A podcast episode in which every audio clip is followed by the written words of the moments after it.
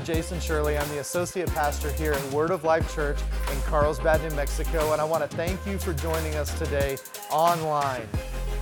I want you to go right now before we get started and download our app. You can download it from the Apple App Store or from the Google Play Store by simply searching Word of Life Carlsbad. If you would like to give today, then you can give online by going to our app or our website, or you can also text 84321. And when you search, just search Word of Life Carlsbad. Thank you once again for joining us, and you're going to join our service already in progress.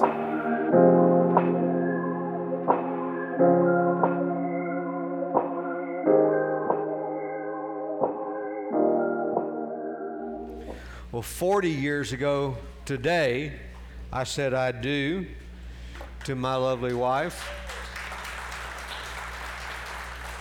Now, I know that uh, I only look 45, and she only looks 30.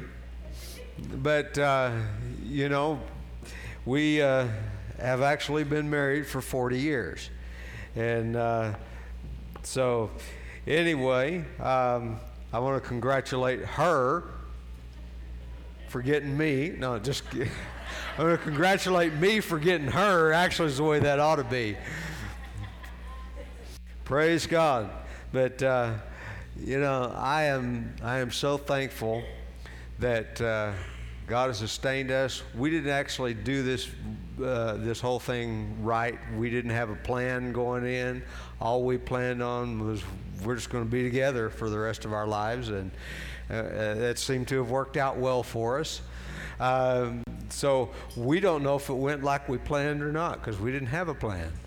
So, uh, but anyway, we are still here and we are still together because you know there's something that uh, uh, that Jesus said. He said, "I will never leave you or forsake you." And the Scripture says in Ephesians that the, uh, the Apostle Paul compares the relationship between husband and wife to the relationship between Christ and the church. Praise God.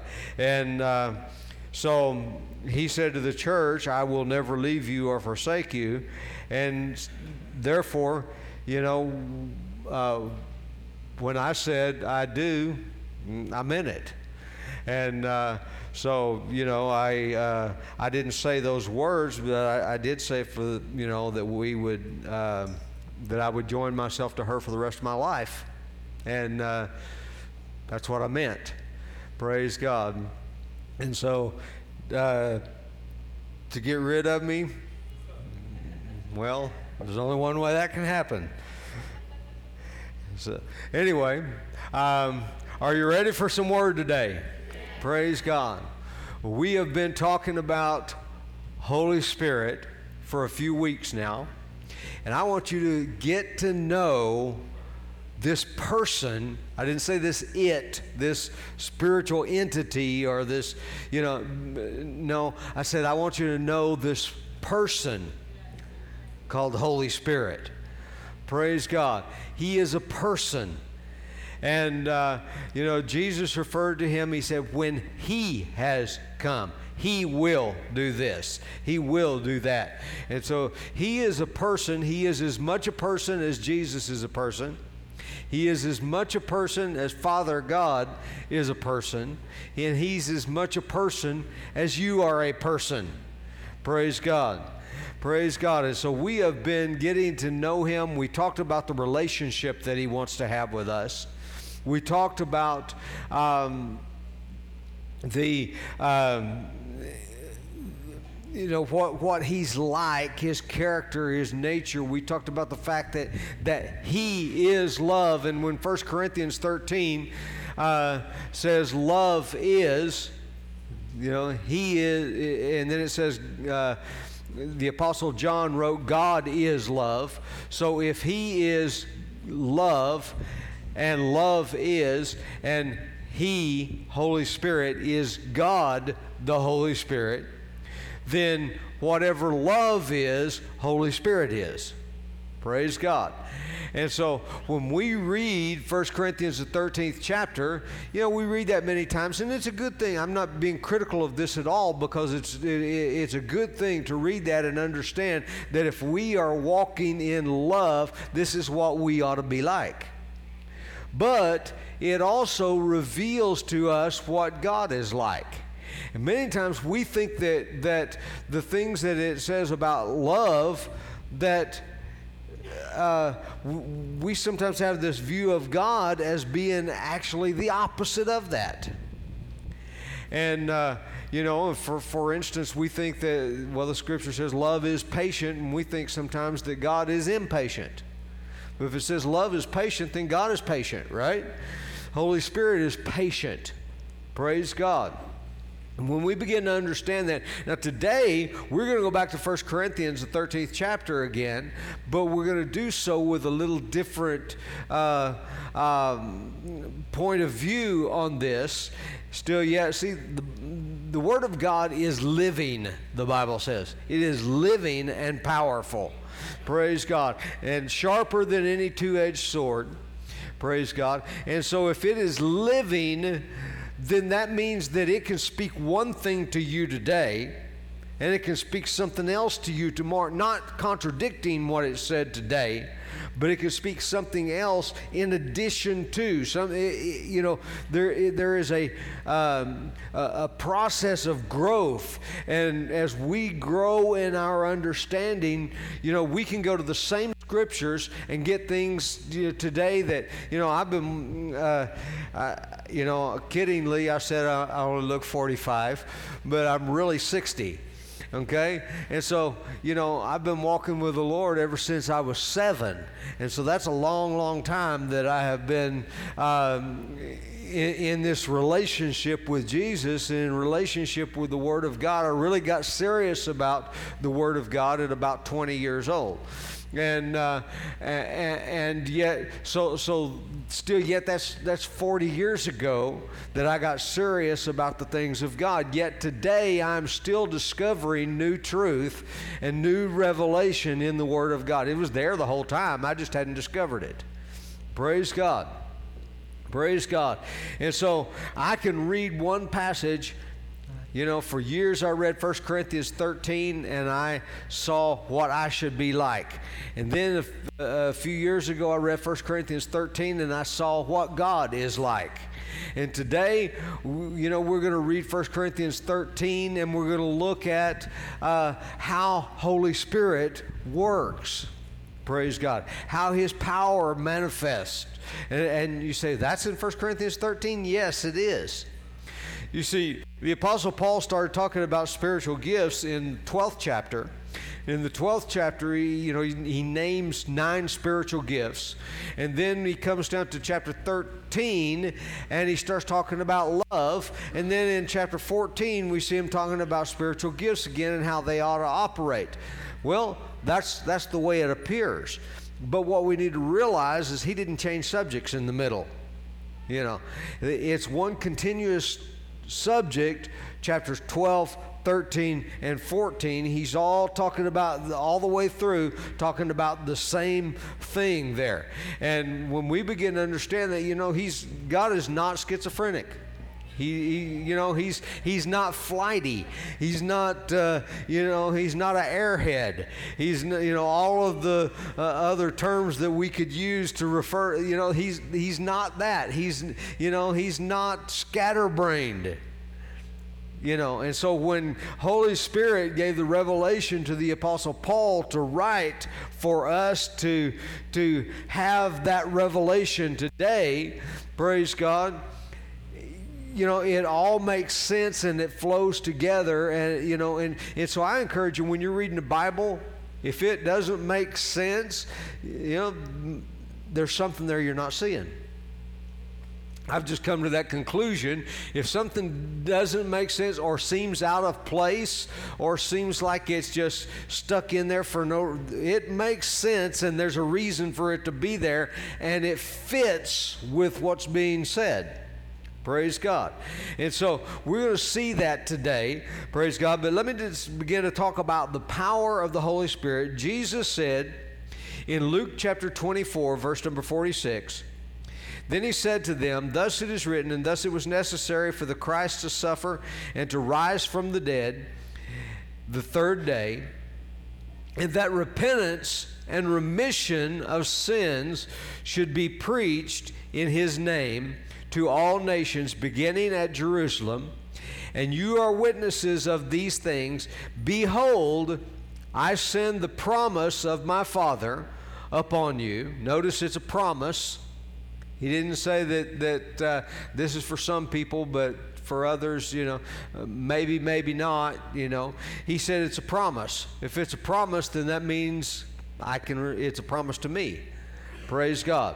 And then he goes on and he says, But tarry or wait in the city of Jerusalem until you are endued with power from on high. So when Holy Spirit comes into our life, we should expect there to be an insurgence of power. Praise God. And maybe you've been lacking power because you haven't received the promise of the Father, because you haven't received this gift of the Holy Spirit. Praise God. But Jesus said we ought to expect an insurgence of power from on high. In Acts chapter 1, verse number 8, we see once again, you shall receive after the Holy Spirit has come upon you. Now, notice in Luke chapter uh, 24, he is talking about power to witness. He says, witnesses of the, before you go and start witnessing, then you need to wait until you receive this power. Praise God. And you know, in, in, that day there was a there was a time that Holy Spirit would be poured out. But let me say that today we don't have to tarry or wait for Holy Spirit because 2,000 years ago the tarrying or the waiting was over. He came. Praise God. And Jesus said he would never leave. He said he would abide with us forever. Praise God. Holy Spirit would abide with us. He would stay with us forever. So that means that when He came that day, He hasn't left. Hallelujah. He is still here. So there's no need for you to wait on somebody that's already here. Praise God. He is here. And Jesus said in Acts 1 8, but you shall receive power. And then he tells us why we are to receive this power to be witnesses. Praise God. To be witnesses. Witnesses of what? He's talking about to be witnesses of the resurrection of Jesus Christ. Praise God. He said, You shall be witnesses. Now, the word witness there from the Greek is the word martus. Now, if that sounds familiar, it's because it's the same place we get our English word martyr. And this word martyr uh, has you know, language evolves sometimes. So when we say martyr, we think of somebody who died for a cause. And so, the, but the word includes that, but it is a bigger word than that. This word martus from the Greek actually means this one whose life and actions testify to the worth and effect of their faith. One whose life and actions testify to the worth and the effect of their faith. Praise God. Now, that, that involves or includes if it comes to the point that you need to lay down your life and die for the cause because you consider that your faith in Christ is worth your life. Praise God. That, that's where that comes in. But, you know, right now, I mean, there in 2018, right now, there are more people dying for their faith than died for their faith back, you know, in, in the, the beginning of the church. And we, we in America, we've been pretty insulated to that. We don't see much of that. Don't know much about that. In fact, we're even unaware that it's even going on for the for uh, in large part. Uh, but it is happening today. And Praise God, there are people that are willing to do that. Hallelujah. And I, you know, I hope that I never have to prove it. I hope I'm never tested on that. But I believe, you know, and I, can say that if the day ever came that I would be tested on that, that yes, I would be willing to lay down my life. Now, uh, you know, like I said, I, I, I, don't want to prove it, but, uh, you know, if necessary, that's what we'll do. Praise God. But you see, here is the thing that Jesus needs people not just to die for him, he needs people to live for him. And I'll say this if you can't live for him, you probably would not be willing to die for him. You know, I mean, I mean, if you can't, if you can't stand up and live for Jesus, then, you know, would you really be willing to die for him? Probably not. Probably not. But right now, he needs people who will live for him. Praise God. Praise God. Now, in 1 Corinthians chapter 12 verse number 7. Notice this. It says, "But the manifestation of the spirit now, this is what we're talking about with the power of the Spirit. We're, we're dealing with the power today. And so he says the manifestation of the Spirit is given to who? Given to who? Okay, are you reading your Bibles? Okay. If you're looking in your Bible, if you're looking in the, eh, you know, I don't, maybe you're reading another translation. Maybe that's why I'm hearing different answers. But uh, probably is. But uh, in uh, 1 Corinthians 12, verse number 7, it says, The manifestation of the Spirit is given to each one. Each one. All right? Now, how many of you are included in that phrase, each one. Anybody included in each one? Okay, I'm a each one. All right? So if, if, I'm included in that phrase there, then I could say, and you could say, and in fact, let's say it this way together the manifestation of the Spirit is given to me. Okay, let's, so let's say it that way. The manifestation, say it with me, the manifestation of the Spirit is given to me. Praise God. The manifestation of the Spirit is given to me. Hallelujah. Hallelujah. Now, not somebody else, but to you. Praise God. And that's important because I need the manifestations of the Spirit in my life. Why is the manifestation of the Spirit given to me? Because there are things I can't do without the Holy Spirit. Praise God. There are things I can't know without the Holy Spirit. There are things I can't say without the Holy Spirit. Praise God. Therefore, in, in, in, the 12th chapter of 1 Corinthians, he gave us a, a, list of nine spiritual gifts there. He gave us three gifts that say something when we don't know what to say. Those three gifts are the gift of tongues, the interpretation of tongues, and the gift of prophecy. All right, then when there are times when we don't know what we need to know. So there are three gifts that are given for when we don't know what we need to know. And those three gifts, we call them revelation gifts because they reveal something. And those three gifts are the word of wisdom. That's, that, that is a, a, a word that uh, uh, foresees in, into the future. You know, when when uh, when we don't know what's ahead or how to how how to do things that are or what to do regarding the future. The, the Bible says Jesus Jesus said Holy Spirit would show you things to come. That would be a word of wisdom. Word of knowledge. Word of knowledge is when you have the ability by the Holy Spirit to know something you could not know any other way. Sometimes we call that intuition. Or, or well, I just knew. I just knew. You know.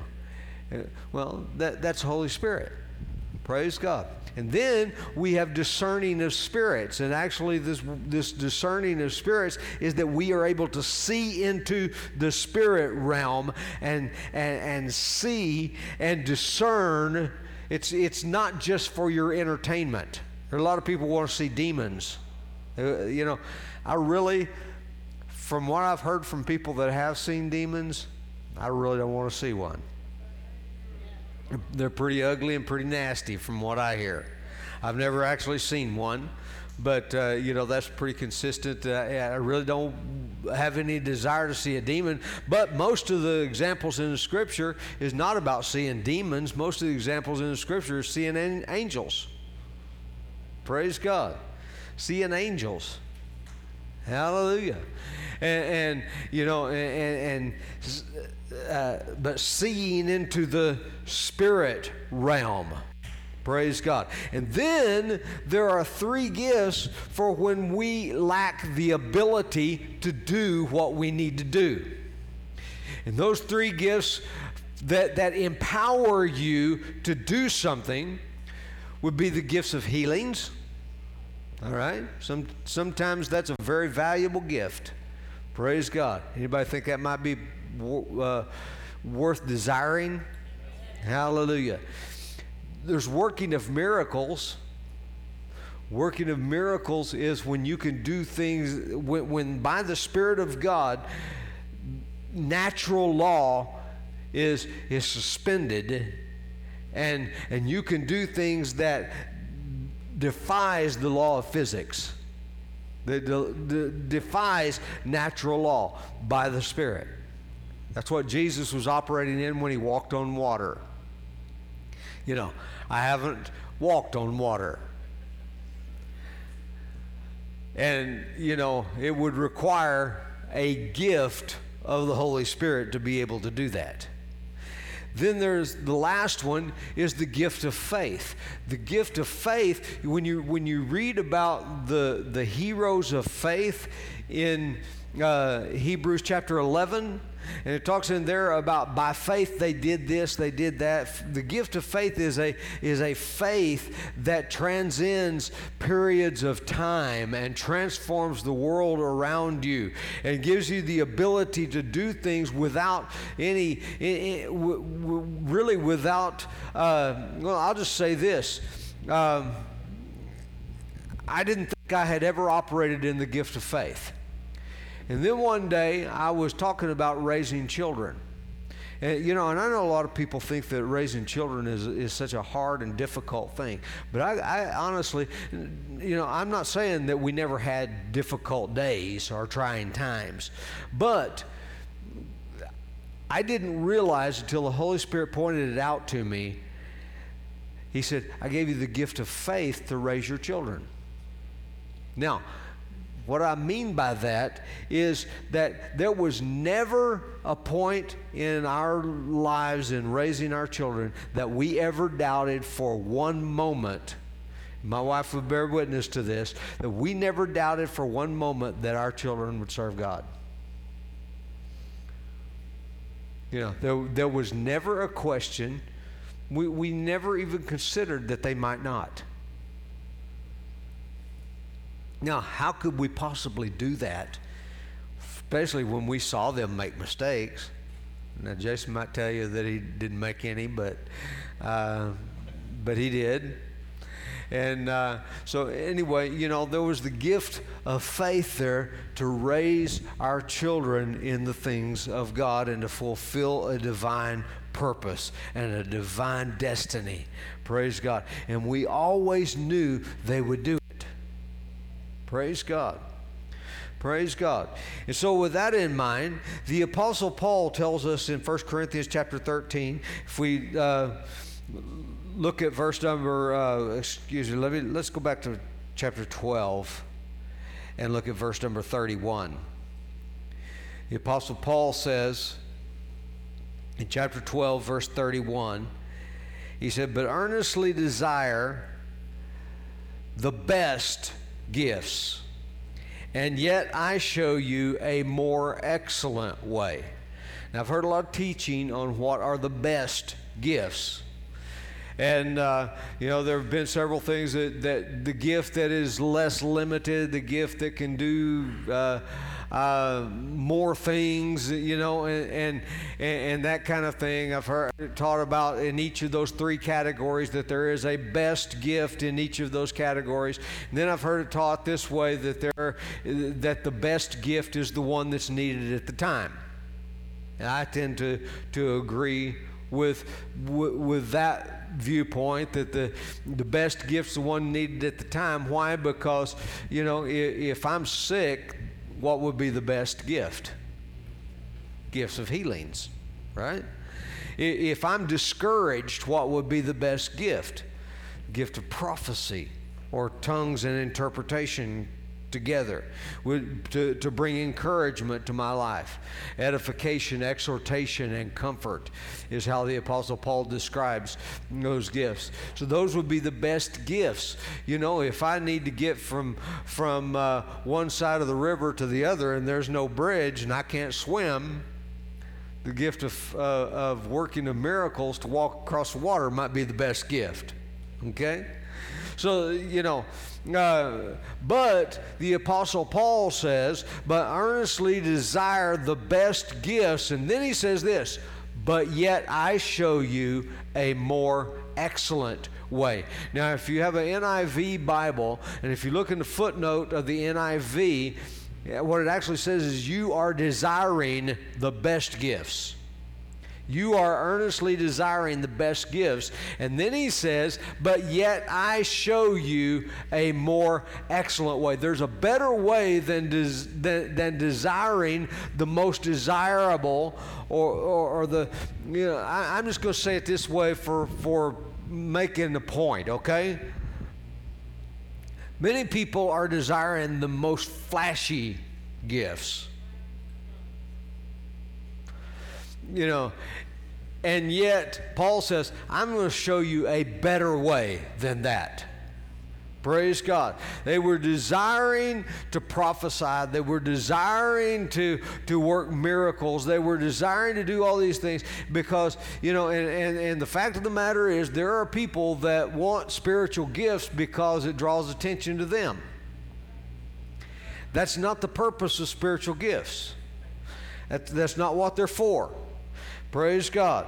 In fact, the spiritual gifts are for the purpose of empowering us to spread the gospel, to be witnesses. Praise God. Now, in 1 Corinthians chapter 13, begins like this Love suffers long and is kind. Love does not envy, does not parade itself. So if you're seeking a gift that draws attention to you, that wouldn't fit with love does not parade itself, right? Okay? is not puffed up, does not behave rudely, does not seek its own, is not provoked, thinks no evil, does not rejoice in iniquity, but rejoices in the truth, bears all things, believes all things, hopes all things, endures all things. Love never fails, but whether there are prophecies, they will fail. Whether there are tongues, they will cease. Now, many have taken those words right there. Whether there are prophecies, they will, uh, or tongues, they will fail. Whether there are prophecies, they will cease. And they have said, see, there it is right there that these gifts will be done away with. You know. And then they go into, well, okay, so now we got to say, well, when are they going to be done away with? And some have, there's a couple schools of thought on that. First of all, one, one school says uh, that. Um, you know, the gifts of the Spirit, these nine gifts, they'll be done away with uh, whenever we, there won't be any need for tongues anymore when we receive the completed written Word of God. But, well, we'll talk about that a little bit further. But then there's another school of thought that says they will be done away with when Jesus comes back. Now that's that's the one I, the circles I was in always uh, went to was the gifts of the Spirit, prophecy and tongues, interpretation of tongues. These would be done away with when Jesus comes back because they won't be needed anymore. However, I've got a third view. Anybody ready to hear the third view? Okay. He's not talking about that those gifts would no longer be needed. Let's go ahead and read the rest of what he said. Okay? And I think you'll you'll understand some things here. He says, Love never fails, but whether there are prophecies, they will fail. Where, whether there are tongues, they will cease. Whether there is knowledge, it will vanish away. Okay, hang on just a second. If, uh, really, there, there are two words here that are used in the Greek. Um, whether there are tongues, they will, whether there are prophecies, excuse me, whether there are prophecies, they will fail. That's one Greek word right there. Whether there are tongues, they will cease.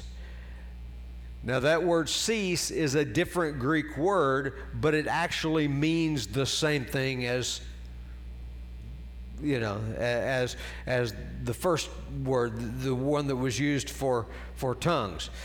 Whether there is knowledge, it will vanish away. Now, vanish away is the same Greek word as it used for prophecies, they will fail. Same, exactly same Greek word. So we could say on all three of these, we could translate it this way whether there are uh, tongues, they will fail. Whether there's prophecies, they'll fail. Whether there's uh, uh, knowledge, it will fail. Okay, now get this. If tongues fail, or if tongues are done away with, if tongues are no longer useful or valid, we would have to say the same thing about all three of these things tongues, prophecy, and knowledge. Is there no more need for knowledge? Think, think about that for a moment. Because what he's saying about one, he's saying about all three. He's saying tongues, prophecy, and knowledge. They'll fail or they will cease, or they will be done away with. What he's saying about one, he's saying about all three. So if I say that tongues are of no value anymore because we have the written word of God, then I would also have to say that knowledge is of no value anymore. Let, us keep this thing in context. All right? For we know in part. Get, get that right there. We know in part. In other words, you don't know everything. And even if you are operating in the gift of the word of knowledge, you still don't know everything.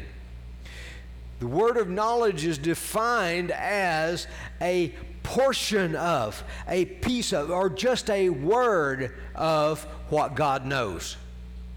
When you operate in the word of knowledge, God doesn't just open up your understanding to know everything He knows. Okay?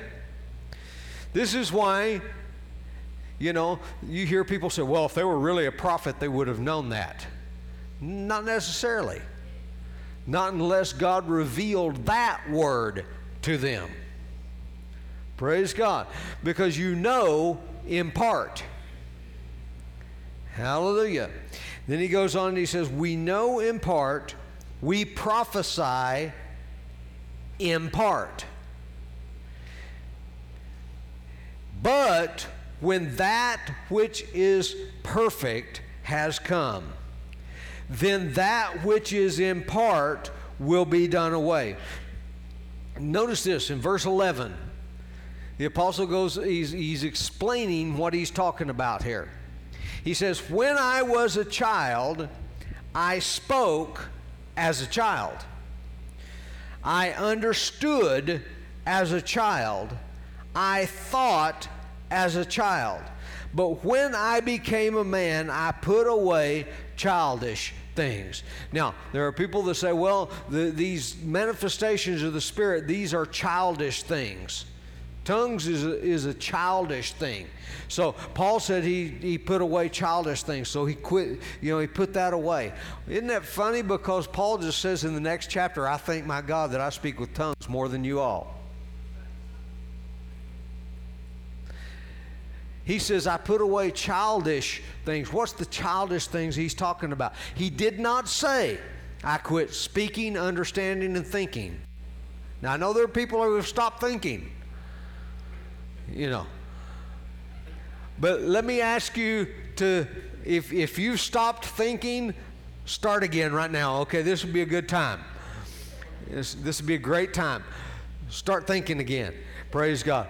Paul didn't say, I stopped speaking, understanding, and thinking. He said, I stopped thinking like a child. I stopped understanding like a child. My, my uh, understanding became greater, more full. I stopped speaking like a child. My vocabulary became more full.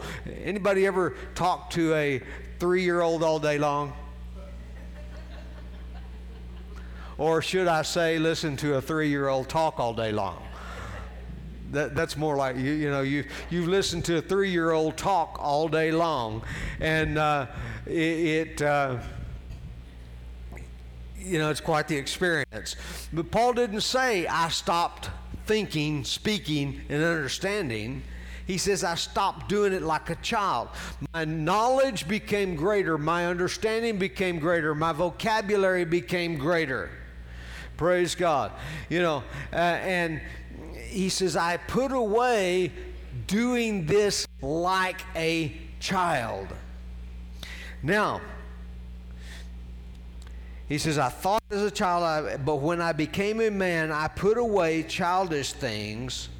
And then verse number 12 starts with the word for. The word for means because. So he said, I stopped thinking, understanding, and speaking like a child because now we see in a mirror dimly, but then face to face. Now I know in part, but then I shall know just as I also am known. Now, Paul is not saying that spiritual gifts would be done away with. It's not what he's talking about. He says, uh, you know, he wasn't saying when we have the completed written word of God, then spiritual gifts won't be needed anymore. Well, there are things that you need to know that are not written out specifically in the Word of God. Praise God. You ever needed to know something you couldn't find the answer for in the Bible? that because it wasn't there? You know?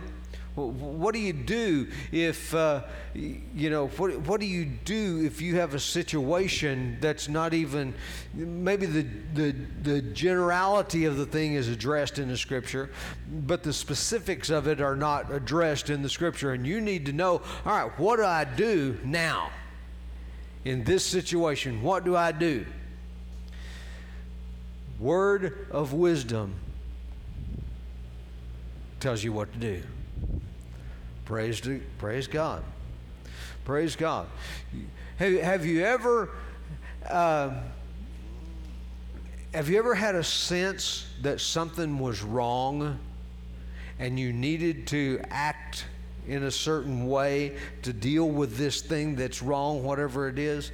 And you had a sense of that, and, and anybody uh, we've we've all had those situations where we had a sense that we that something was wrong and we didn't do anything about it and it turned out badly. But maybe you've had a, the the opposite of that. You knew something was wrong and you needed to do a certain thing. I, will just tell you one one day uh, you know I came to the church. It was just probably a week ago. I came to the church and uh, I just needed to run in my office and grab something. So I did that and I, I, I left back out. And I just had a sense, you need to go check the sanctuary door. So I came down, checked the sanctuary door. It was unlocked. Nobody here. Door was unlocked. Now, that, that may sound like a very simple thing. You just had a hunch, or you just, you no. Sometimes we fail to recognize the gifts of the Spirit when they're in operation. And you've all had situations like that.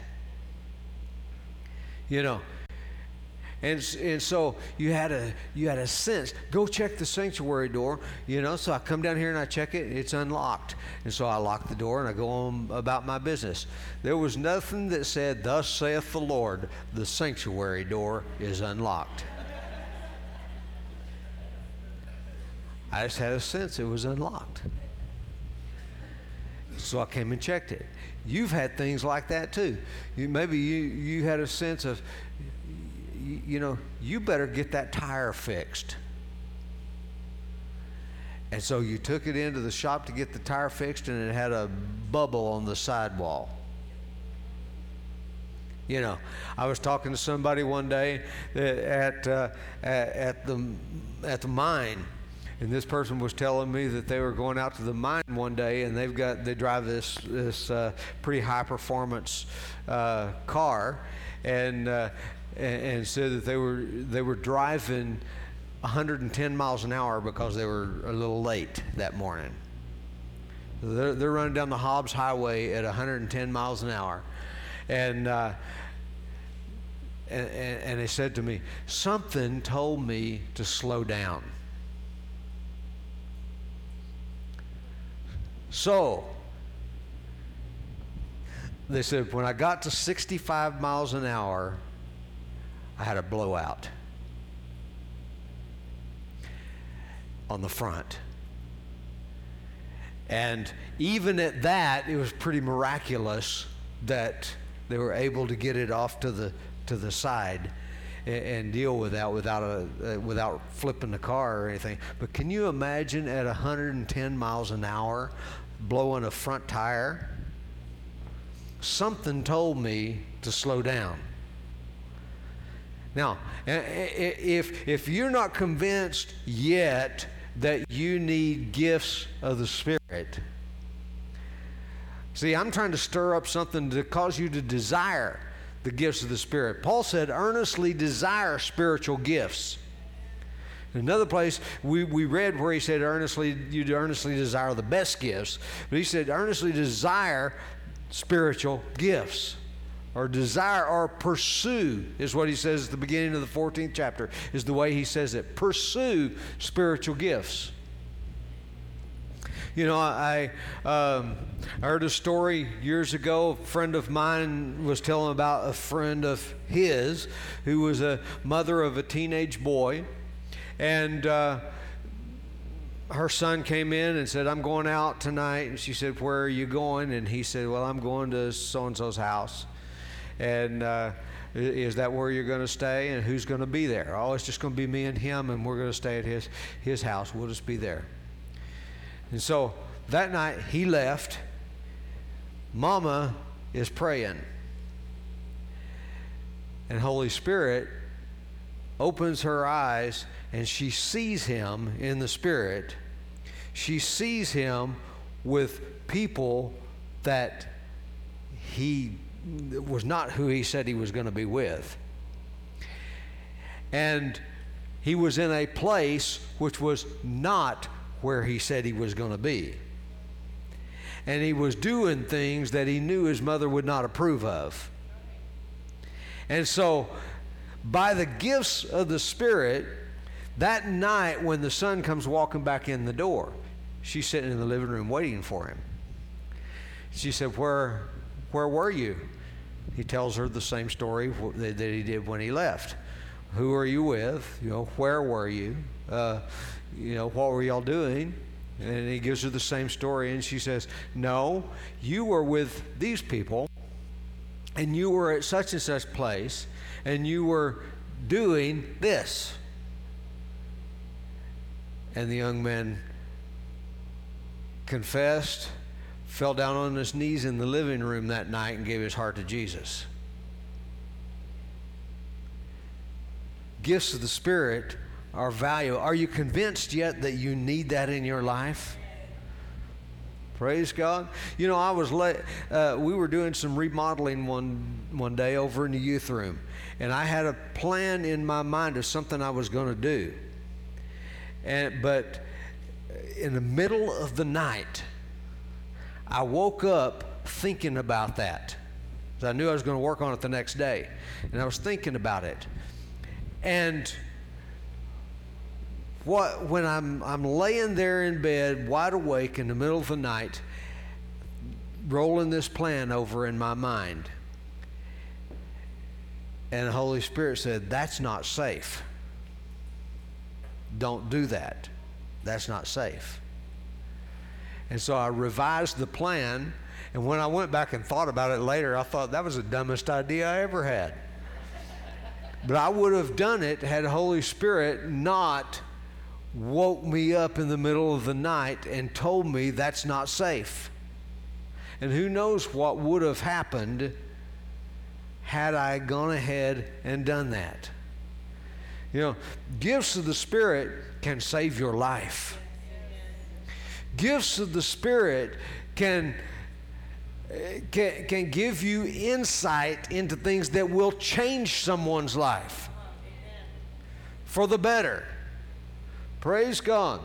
But here's what Paul is saying desire the best gifts, and then he begins immediately saying, Love is. And then he begins to talk about love. So here is the thing that I want you to see. The mature thing, the mature way to act is in love. Praise God. See, if I am thinking of only what is going to, to uh, promote me or my ministry or, or set me up on some kind of a pedestal, I'm going to miss what's needed. Praise God. And, and, and the gifts of the Spirit you know, if God uses, let me say it this way if God uses me in the gifts of healings, He doesn't do that because I need to be used in the gifts of healings. He does that because you need to be healed. So, in other words, God choosing to use me in a gift of healing is not for my benefit, it's for your benefit. Praise God. This is the mature way to think of this. The Apostle Paul said to the Colossians, he says, Put on love, which is the bond of perfection. Or another translation for that word perfection is completeness. Put on love, which is the bond of completeness. Paul says, When I became a man, I stopped acting in a way that was all about me, and I started being responsible for people that were around me, people that I that it was my job, my responsibility to take care of them, to protect them, to watch over them, to to to minister to them, to you know to serve them. I, I maturity says it's not all about me. Childishness is all about me. He's not saying childishness is that you speak that you don't uh, or that you have to have tongues to help you, that you have to have the gift. Of, that's that's not. He's not saying that that's childish. He's saying childish is when it is all about me. But maturity is when it becomes about you, when it becomes about someone else. I don't go, you know, I don't go and preach the gospel around the world because I need to preach the gospel around the world. I go and preach the gospel around the world because there are people in other places and other other countries, other lands that may not hear any other way. It's about them, not about me. Praise God. Praise God. You know, I'm not looking for a way to promote me. And yet, that's what has been done so much when we talk about spiritual gifts. People are thinking, well, if we could just get the gifts of the Spirit operate, this is why you see people faking the gifts of the Spirit. Because it's about them. You know? I mean, it, has been exposed, it's well known that there are people who fake spiritual gifts who, who are not doing it in, in genuinely, but, but they have find found a way to manipulate things and, and uh, make it look like they are something special. That's immaturity, that's childish. Are there ever some operation of the gifts of the Spirit that are done in a childish way? If there wasn't, Paul wouldn't have needed to tell us this. Okay? So there are some genuine gifts that operate, but they're done in a childish way. Doesn't, doesn't mean that the gift is of no value. It just means that the way it's being done is childish. Praise God. Praise God. I've had people, uh, I've had the Spirit of God tell me things about people that I didn't need to broadcast to the whole church. I needed to either just pray or I needed to deal with that person privately. You know? And if I deal with someone privately, I'm not going to tell anybody else about it. Praise God. Now, this is why we have, we have always thought that spiritual gifts had to be somebody standing up and saying, Thus saith the Lord. Nothing wrong with doing that. Nothing wrong, you know, and sometimes that, that is the, the thing that needs to be done. But it's not always the thing that needs to be done. You know, I know people that have never operated in spiritual gifts publicly, but they operate constantly in spiritual gifts. I mean, just, you know, it, it's a prolific thing in their life. They are operating in spiritual gifts. You know, my wife, I can tell you this, she has never, you know, she has never given a word of prophecy, you know, thus saith the Lord in church. But I know for a fact she operates in spiritual gifts on a regular basis. Praise God. Praise God. She, she knows, she knows things about you. And if need be, she'll talk to you about it. Praise God. Praise God. You see, Ephesians chapter 4 says, remember we read, to each one manifestations are given? Now, here's, here's what Paul says in Ephesians chapter 4, verse number 7. But to each one of us grace was given according to the measure of Christ's gift. Christ had all spiritual gifts operating within him. But to each one of us, a portion of Christ's gift is given. Praise God. You know, I've operated in several spiritual gifts, but I can say that I have not operated in all nine. Uh,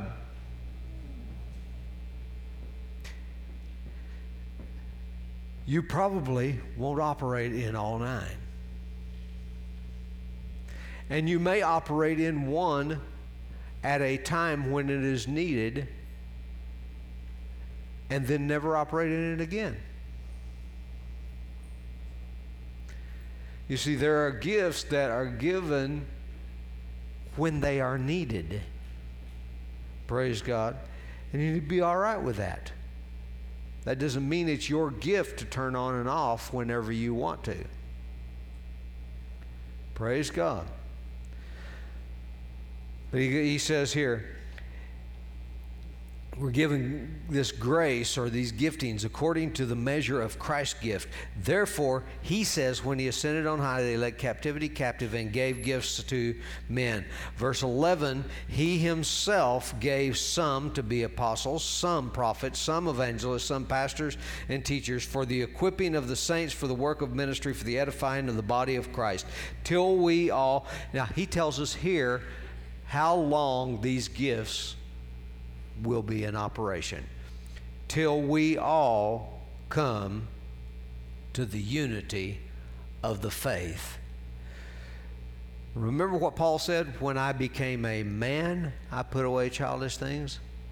Here's what he says Till we all come to the unity of the faith, to the knowledge of the Son of God, to a perfect man. In other words, when we grow up, and even at that, he's not saying that the gifts will no longer be valid, but what did he say back in 1 Corinthians chapter, thir- uh, chapter 13? He says, We know in part, we prophesy in part, we understand, you know, we don't have all knowledge, we don't have all uh, language to say whatever we need to say. We don't have air, but he says, so here's the deal. Let me just wrap this all up in this neat little package for you to help you understand this. And then I encourage you to go back and read these chapters again 1 Corinthians 12, 13, and 14, and Ephesians chapter 4. Read these together in light of what I'm about to share with you. Praise God. Here is the thing. I know part, you know part but when we are bound together in the bond of love, what you know and what I know are put together and become effective for the body of Christ. Praise God. I don't know it all. You don't know it all. But, you know, if someone is here today and they need a miracle in, your, in, in their life, Though I, I, will say this, I have never operated in the working of miracles. I said I haven't operated in all nine gifts. That's the one I've never I've never operated in the working of miracles. But if someone is here and they need a miracle, working of miracles in their life, there might be one of you who has a gifting for the miracle they need. And it's so I have this part you have a part, and maybe your part is what is needed, and it's not my part. I can try to meet the need with my part, you know.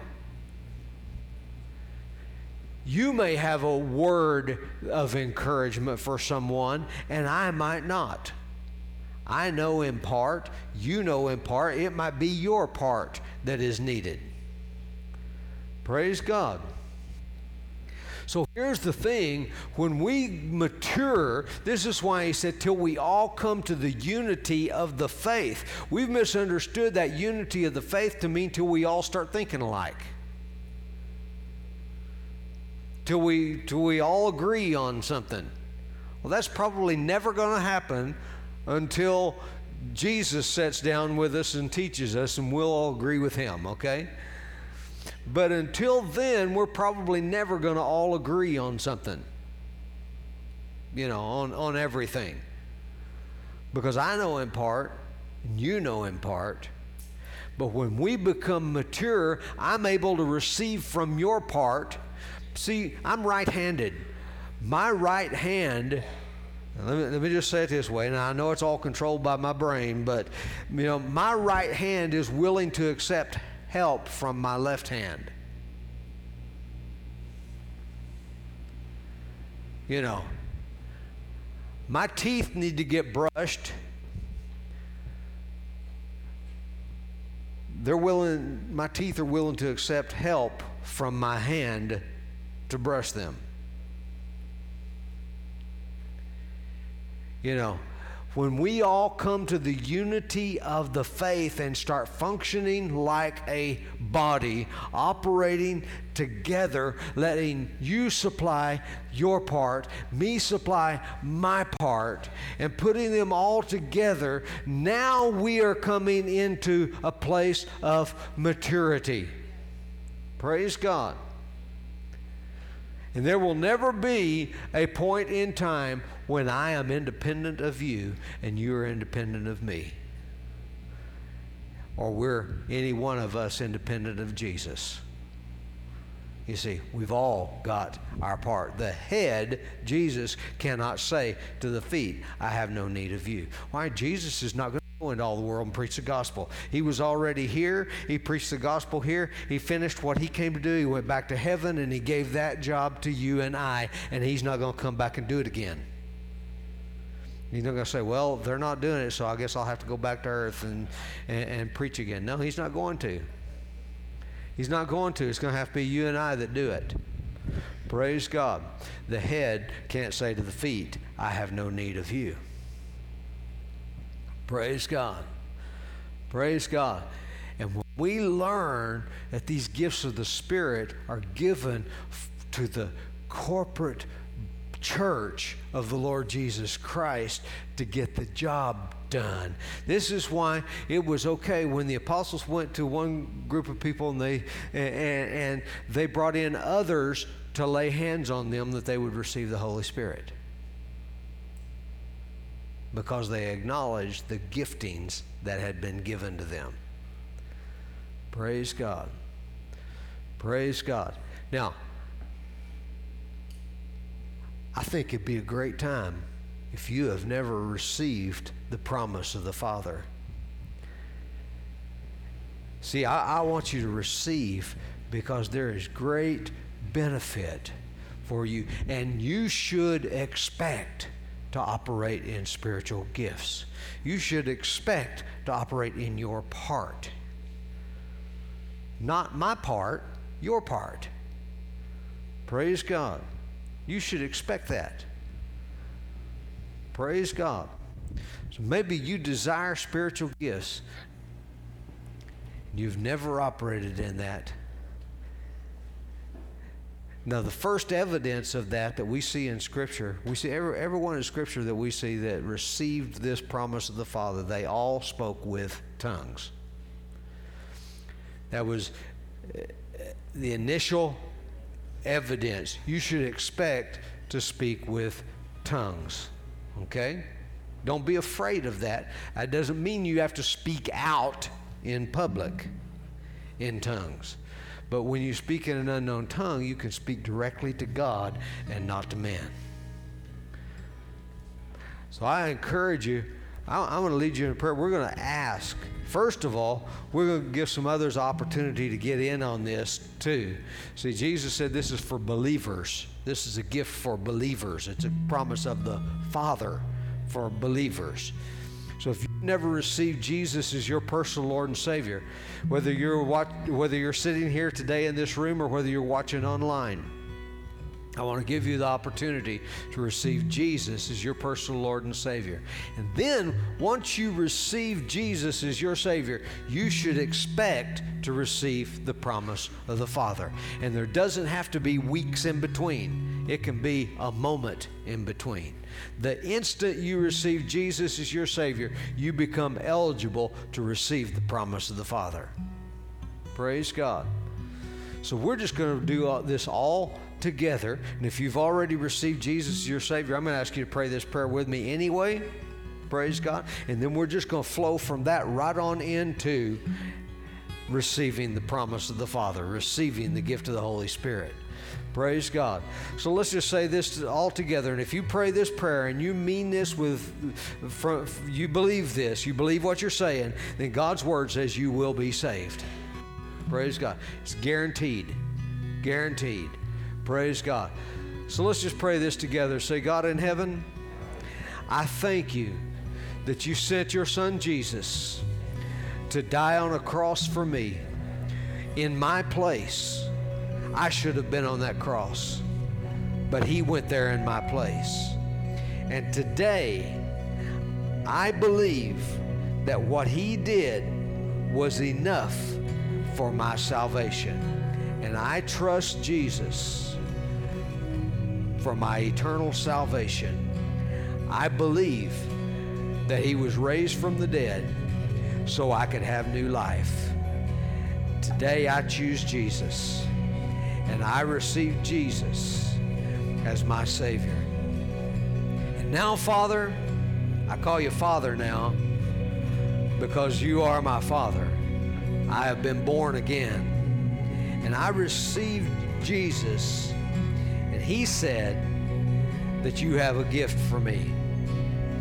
And so today, I am here to receive my gift that you promised.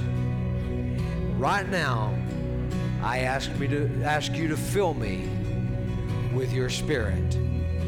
And I receive it in his name, Jesus' name. Thank you, Father, for my gift.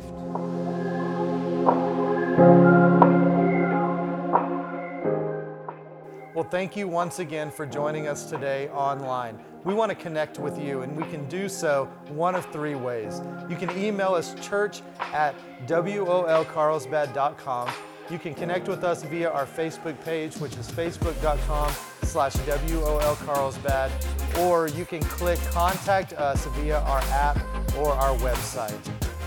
We would love to hear from you, and we want you to know that God is madly in love with you. Thanks for joining us.